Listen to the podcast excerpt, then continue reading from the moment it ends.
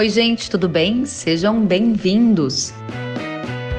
A China é o principal parceiro comercial do Brasil e, na próxima década, mudará hábitos de consumo em razão do processo de urbanização vivido por lá. A ideia é que até 2029, 68% da população chinesa esteja vivendo em cidades. A Lígia Dutra, superintendente de Relações Internacionais da Confederação da Agricultura e Pecuária do Brasil, explica que a China vai precisar aumentar a importação de alimentos. E a nossa convidada destaca que a demanda para milho, para proteínas, para lácteos e frutas vai aumentar. Neste episódio, você vai ouvir sobre a busca dos chineses pelos chamados superalimentos vai saber como a entrada dos congelados na rotina deles vai afetar o agro brasileiro e ainda entender qual o papel do Brasil e a competitividade do nosso país diante da nova rota da seda. Este podcast foi gravado no dia 25 de maio de 2020, em uma live transmitida via Instagram. Compartilhe o conteúdo pelas redes sociais e para outras atualizações siga arroba no Instagram.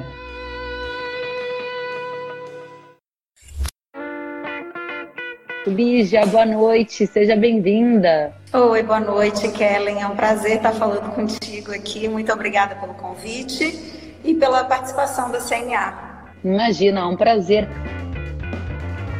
Eu quero então dividir com a nossa audiência, primeiro, o que é esse relatório que você vai trazer para a gente, né? Ele é um relatório feito pelo Ministério da Agricultura da China e é a própria China que traça esse cenário de para onde as coisas estão indo no ramo da agricultura. Conta para gente, a partir do que nós vamos fazer esse diagnóstico aqui. Pois é, é, desde janeiro a CNA abriu um escritório em Xangai, um escritório para ajudar a fazer a promoção comercial dos nossos produtos e ajudar o produtor rural a vender para o nosso principal parceiro, que é a China.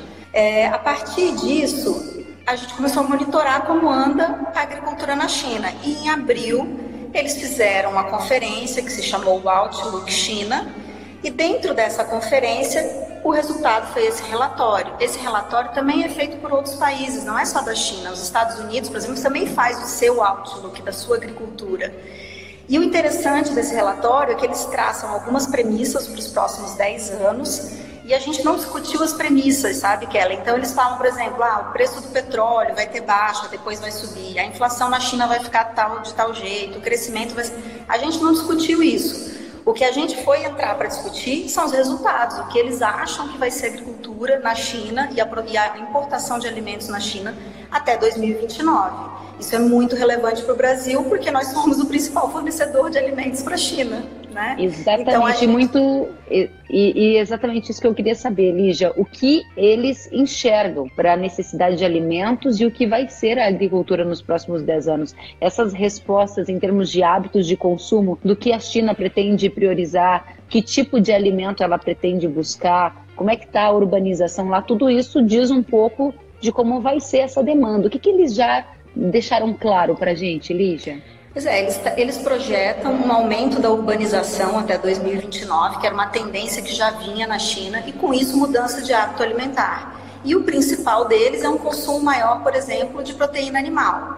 Então, se a gente tiver um consumo maior de proteína animal, agora, nesse momento que eles estão passando por uma dificuldade, por exemplo, com a peste suína, que dizimou o rebanho de, de porcos né, da China, isso significa o quê? Aumento das importações. Então, eles estão traçando, por exemplo, até 2023, a continuidade do aumento de proteína animal, principalmente suíno, frango e a carne bovina, as três proteínas que a gente mais exporta. E a partir de 2023, eles começarem a retomar a produção de suínos deles. E com isso, as nossas as importações teriam um movimento de queda, né?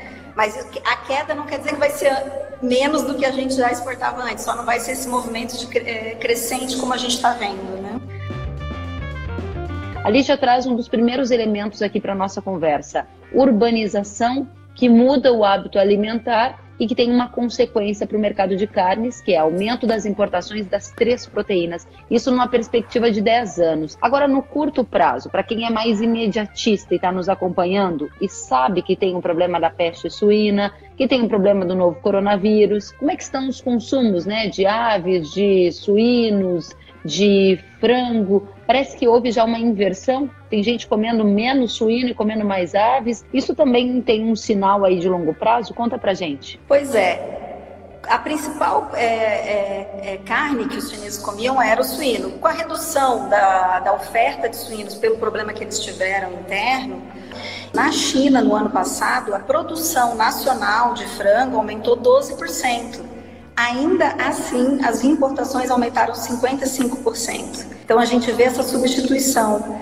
Né? E, e, o Brasil, por exemplo, tem uma aplicação de uma medida antidumping para o frango que vem do Brasil na China. E essas no, os novos frigoríficos que se habilitaram para vender para a China, todos eles não, não têm ainda um acordo. Alguns frigoríficos fizeram um acordo é, com o governo chinês e não está sendo aplicada a medida. Esses novos ainda não. E mesmo assim, nós somos o principal exportador de frango para a China. Então, quer dizer que realmente a necessidade interna deles é muito grande. E também a carne bovina, a gente vem acompanhando aí nos últimos meses, né, a expansão das nossas exportações de carne bovina. Mas o bovino na China ainda tem uma dúvida se vai permanecer nesse ritmo tão acelerado ou se ele vai começar agora a ficar mais constante. Por quê? Porque é uma carne muito consumida em restaurante e as pessoas estão indo menos em restaurante. Né? Então ainda tem uma Muito dúvida bem, aí justamente meses como isso vai ficar. É justamente sobre isso que o pessoal da Carne Angus certificada que nos assiste nessa segunda-feira quer saber a perspectiva de substituição para carne bovina. Você vê isso de qual maneira? Com gradualismo ou esse movimento que a gente observou em 2019 é um movimento com essa mesma intensidade que você prevê no curto prazo, dado esse cenário do Ministério da Agricultura da China no relatório que a gente analisa aqui, Lígia? É, é, o que eles colocam é que o impacto do Covid na China, que a China já está reabrindo, né? Eles já conseguiram uhum. controlar, lá aconteceu, foi o epicentro, né? Foi onde começou. Então também eles saíram mais cedo. Então o impacto do que eles é, é, estão assim prevendo é que nesse segundo semestre agora, talvez ainda o consumo de carne não aumente tanto mas que a partir de 2021 ele volta a aumentar. Só que isso a gente tem que lembrar que eles estão vendo não tanto de um cenário que a gente já vem de aumentos constantes. Então, o cenário para a carne bovina no mercado internacional, especialmente para a China, é um cenário positivo, porque ele, ele, ele, ele tem sim um mercado grande e a gente tem que lembrar que toda essa pandemia veio por causa do consumo de animais silvestres e que existe uma proibição na China agora desse tipo de, de consumo. Portanto, a proteína que vem de uma fonte que é segura, como a nossa brasileira, né, que é uma produção com todos os requisitos sanitários atendidos, elas vão ser, tem que ser estimulada. E eu só queria assim ressaltar que, segundo o relatório, né, eles estimam que a partir de 2023 eles começam a retomar a produção deles de suíno.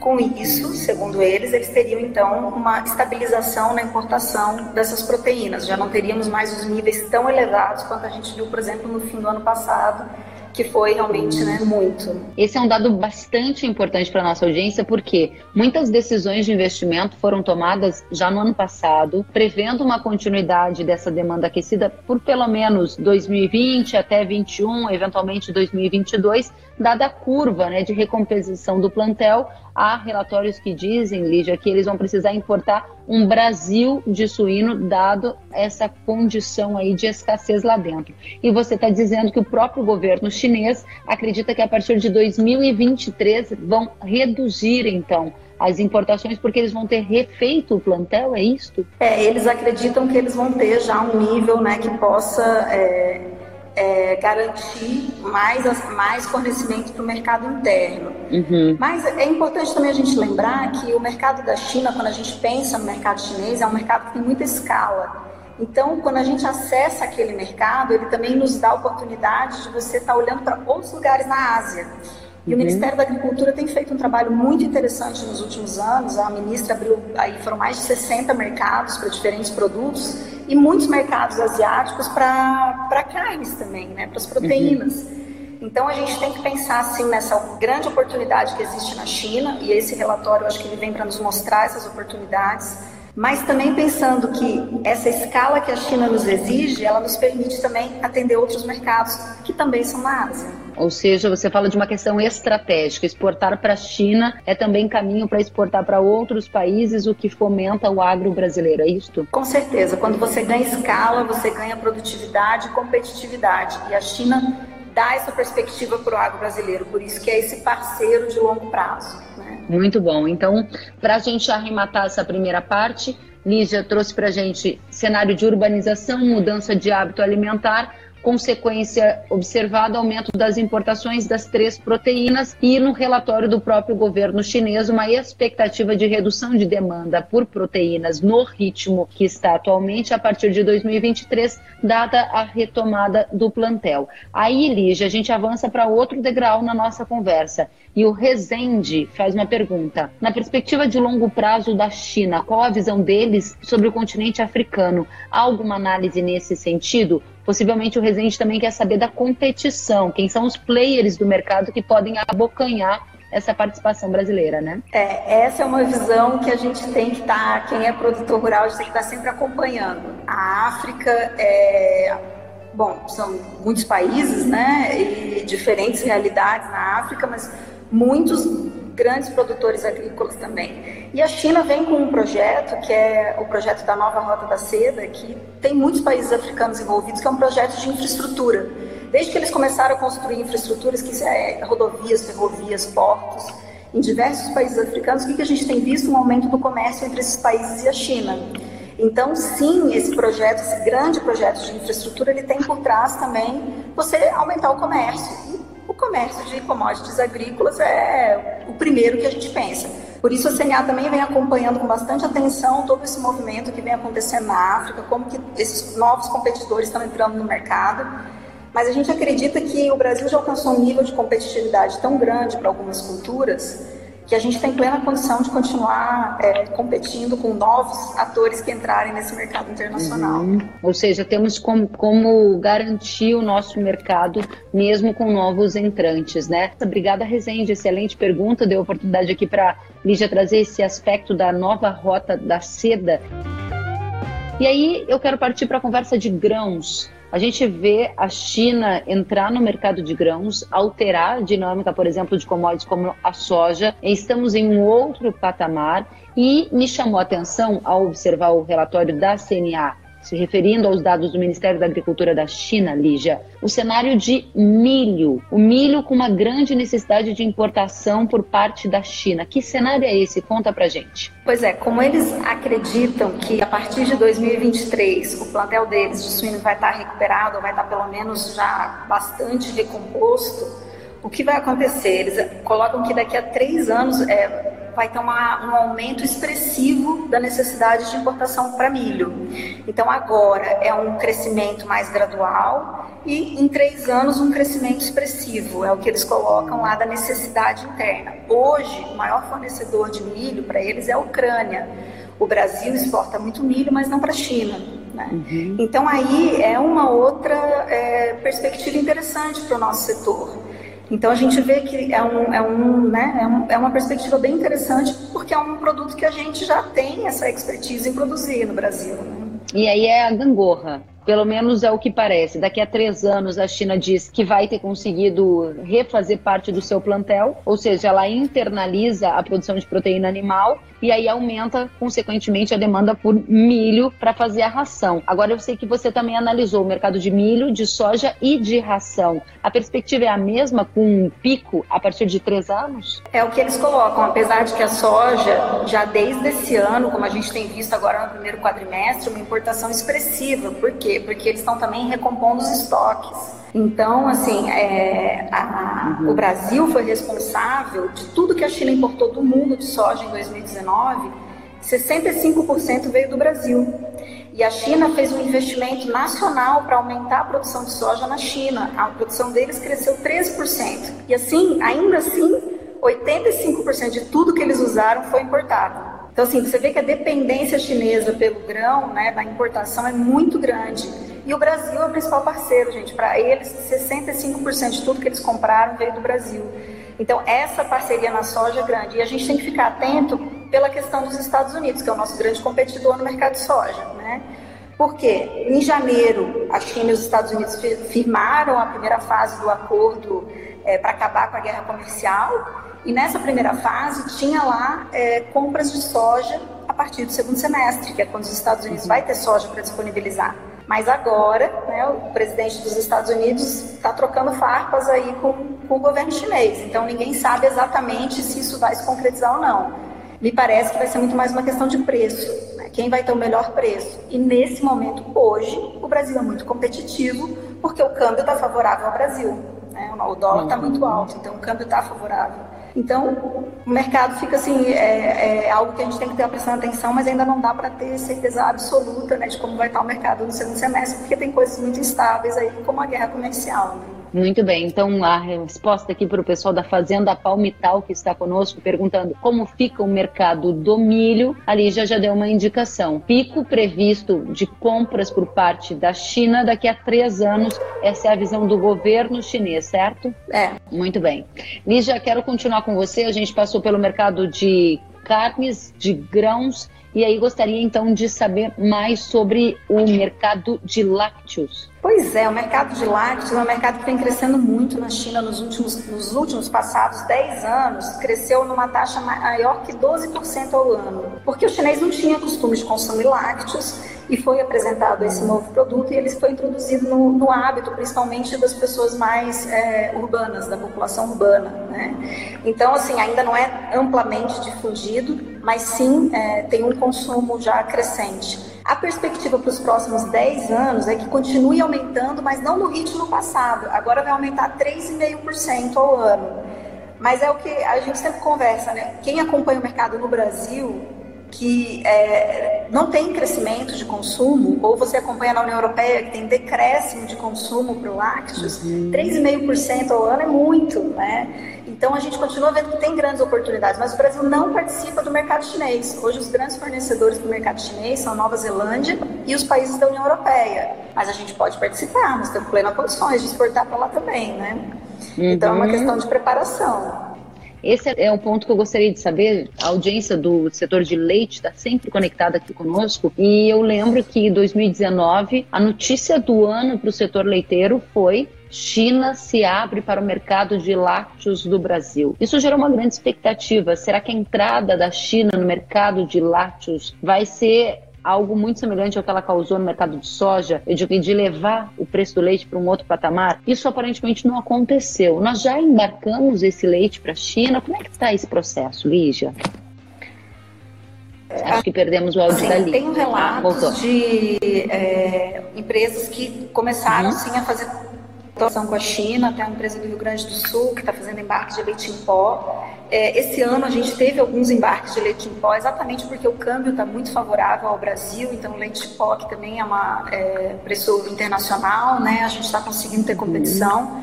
E com a China a gente pode pensar outros produtos que não são leite, como creme de leite, é, é, fórmula infantil. Então, tem diversos produtos que são importados pela China e que o Brasil pode participar desse mercado. A gente já tem uma diversidade de empresas que estão habilitadas a exportar e a gente tem pode habilitar mais empresas, né? Depende das empresas querer se habilitar para a China. Elas têm que fazer o processo junto ao Ministério da Agricultura.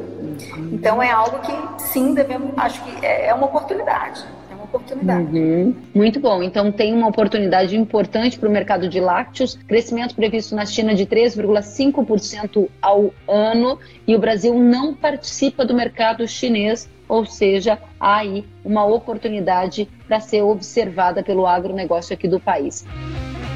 Quero também tratar de um outro ponto que me chamou a atenção no seu relatório, Lígia, que fala sobre o transporte de suínos dentro do país. Por que essa notícia é importante e de que maneira ela repercute aqui para o agro do Brasil? Pois é, a peste suína na China trouxe uma mudança também na, na forma deles produzirem lá dentro, né? Então, assim, o governo implementou algumas medidas. Eles querem restringir o transporte entre a produção e o abate e, com isso, estimular mais frigoríficos regionalizados para reduzir essa distância para não precisar, é, para evitar focos de contaminação. Né? Então, outra mudança também que tem se visto não só na China, mas em outros países também, é a questão do, do consumo de alimentos frescos. Né? Na China é muito comum que você compre fresco o alimento.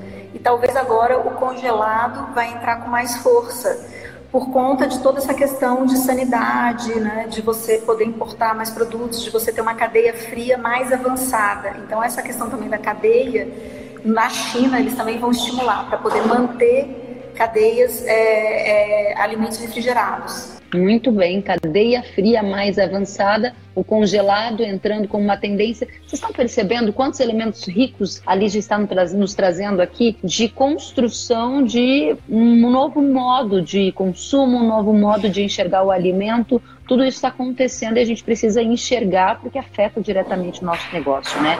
Outra situação, Lígia, é para o mercado de frutas tropicais. Temos aqui o Rezende perguntando como que ficam. Então, as frutas é muito interessante, até porque esse é um setor que o Brasil está entrando na exportação. Nós já somos um grande produtor, somos o terceiro produtor mundial. E a China é o primeiro produtor mundial. Pouca gente sabe disso, mas a China é um grande produtor de frutas. É que é um país, assim, com tanta gente, que eles consomem muito também, né? Então, uhum. mas eles também exportam exportam algumas frutas. E o Brasil, até o ano passado, não podia exportar nenhuma fruta fresca à China. E ano passado concluiu o acordo para poder exportar melão. Então, melão é a primeira fruta que a gente está exportando para a China, vai exportar. Né? E, é, mas existe um mercado crescente, até porque uma outra tendência apontada por esse relatório é que os chineses é, vão procurar alimentos mais é, associar uma alimentação saudável. E as frutas, é claro que entram aí, saudáveis e também esses que eles chamam de superalimentos, que são alimentos com qualidades nutricionais maiores. E aí a gente entra muitas frutas tropicais, né? Quando a gente pensa, por exemplo, no açaí, o açaí inclusive já chegou na China, só que não é, como ele não é fresco, ele é processado, ele tem um outro, uma outra forma de fazer registro na China.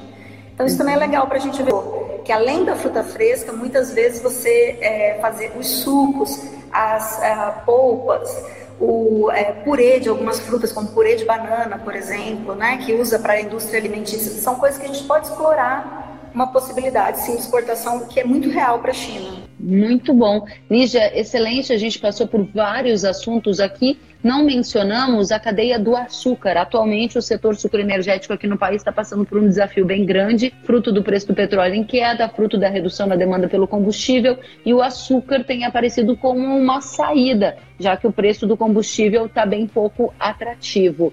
O açúcar é um dos destaques de importação que você prevê aí de necessidade da China nos próximos 10 anos, não é? Pois é, o relatório traz isso. Bom, no ano passado a gente já teve um ano espetacular de exportação para a China. Nós, uhum. é, de tudo que a China importou do mundo, o Brasil voltou a ser o primeiro fornecedor, nós, é, com mais de 50% de tudo que eles importaram veio do Brasil.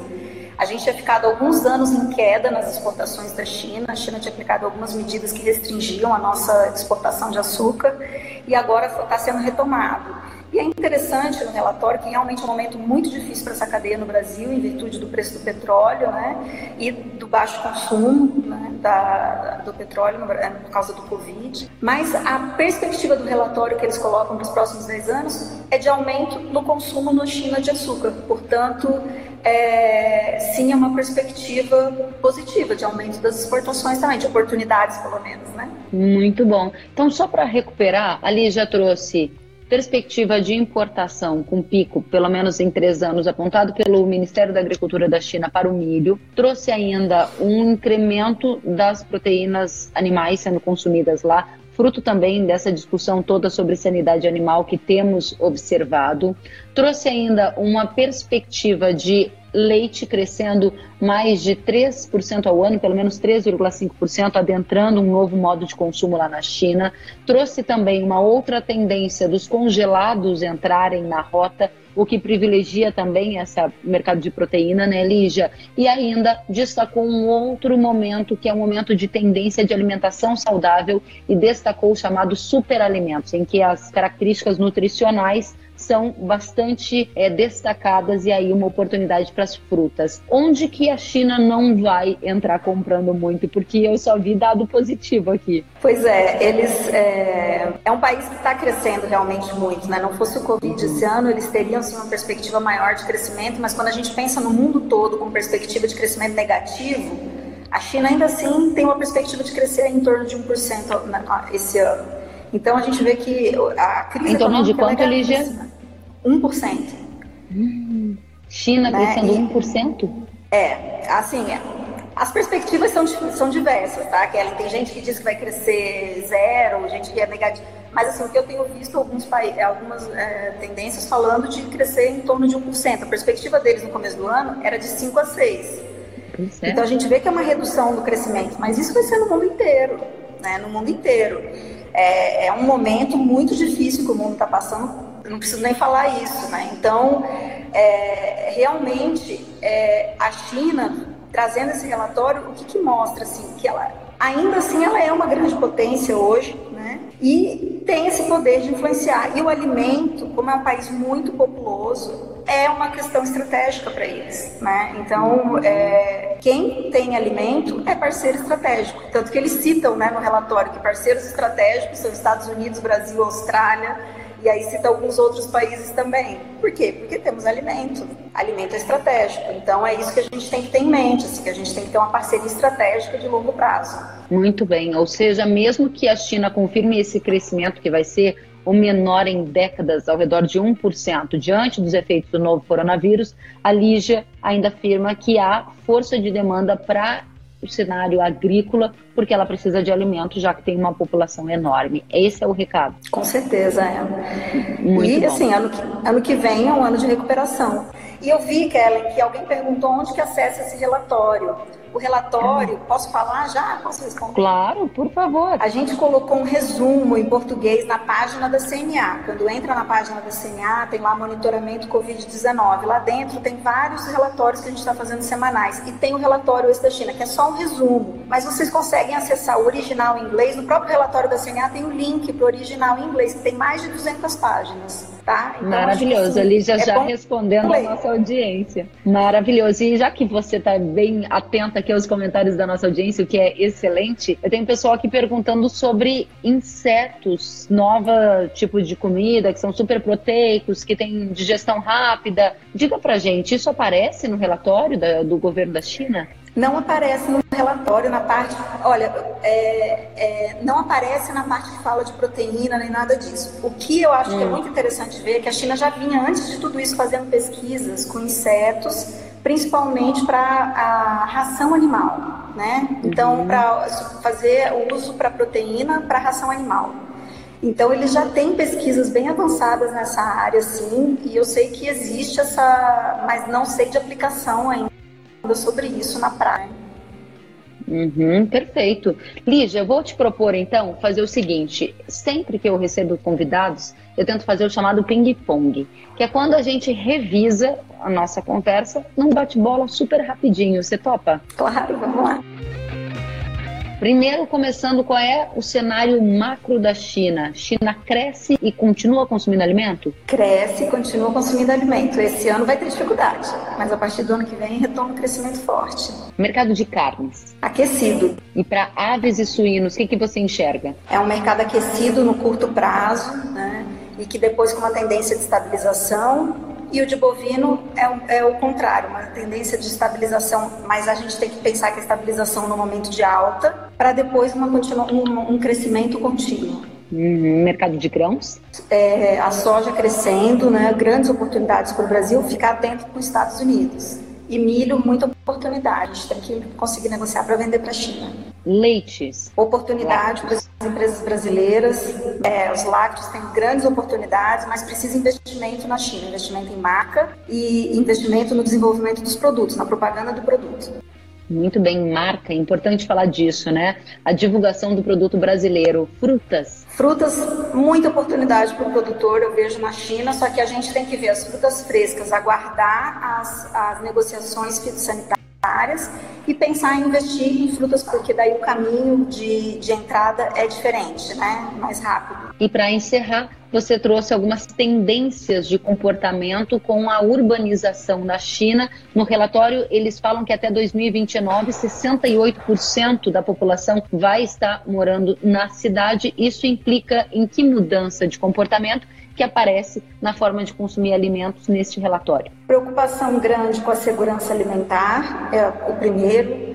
Um aumento da, do, dos alimentos é, saudáveis, considerados saudáveis ou com qualidades nutricionais diferenciadas, alimentos que se conheçam a origem, então a questão da rastreabilidade, né, muito importante, e é, a questão de alimentos, é, os congelados mesmo, para substituir né, os, esse produto fresco e aquilo que foi proibido, banido mesmo, que é o produto selvagem, que não passa por um processo sanitário adequado. Muito bem. Dentro desse cenário, onde é que estão os maiores riscos para o Brasil? Para o Brasil, a gente tem que manter o nosso padrão sanitário muito elevado, né? A gente tem que manter uma, uma, capacidade de negociação com a China, porque, por exemplo, no caso de frutas, para eu abrir uma fruta fresca lá, eu tenho que abrir o meu mercado também para uma fruta deles aqui. Então, essas negociações são sempre um troca-troca, e aí o Brasil tem que estar tá capaz de, de, enfrentar isso, né, de essa concorrência lá cá.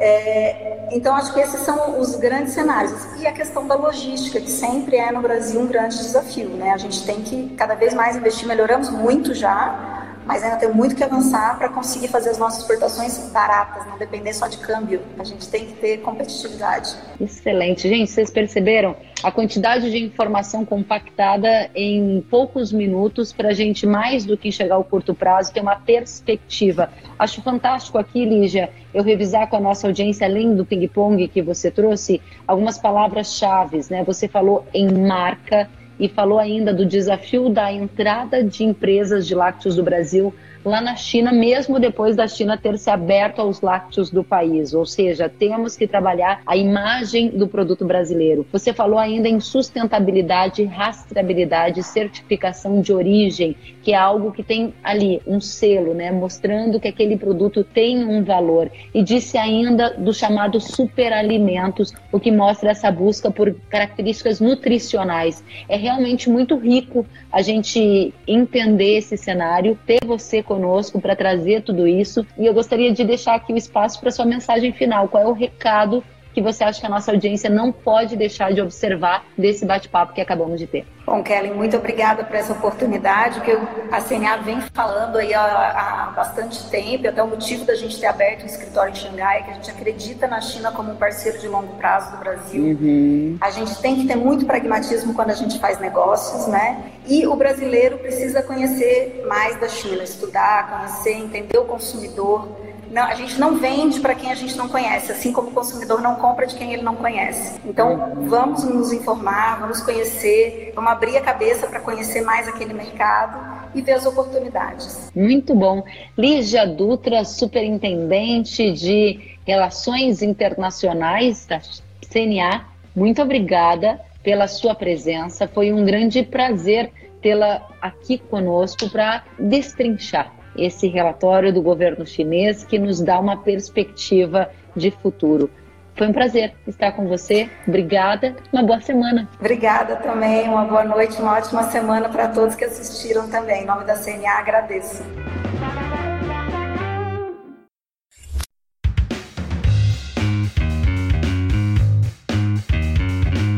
Que bom que você gostou da entrevista e ouviu todo o conteúdo. Se quiser acompanhar as atualizações, siga kellen.severo no Instagram.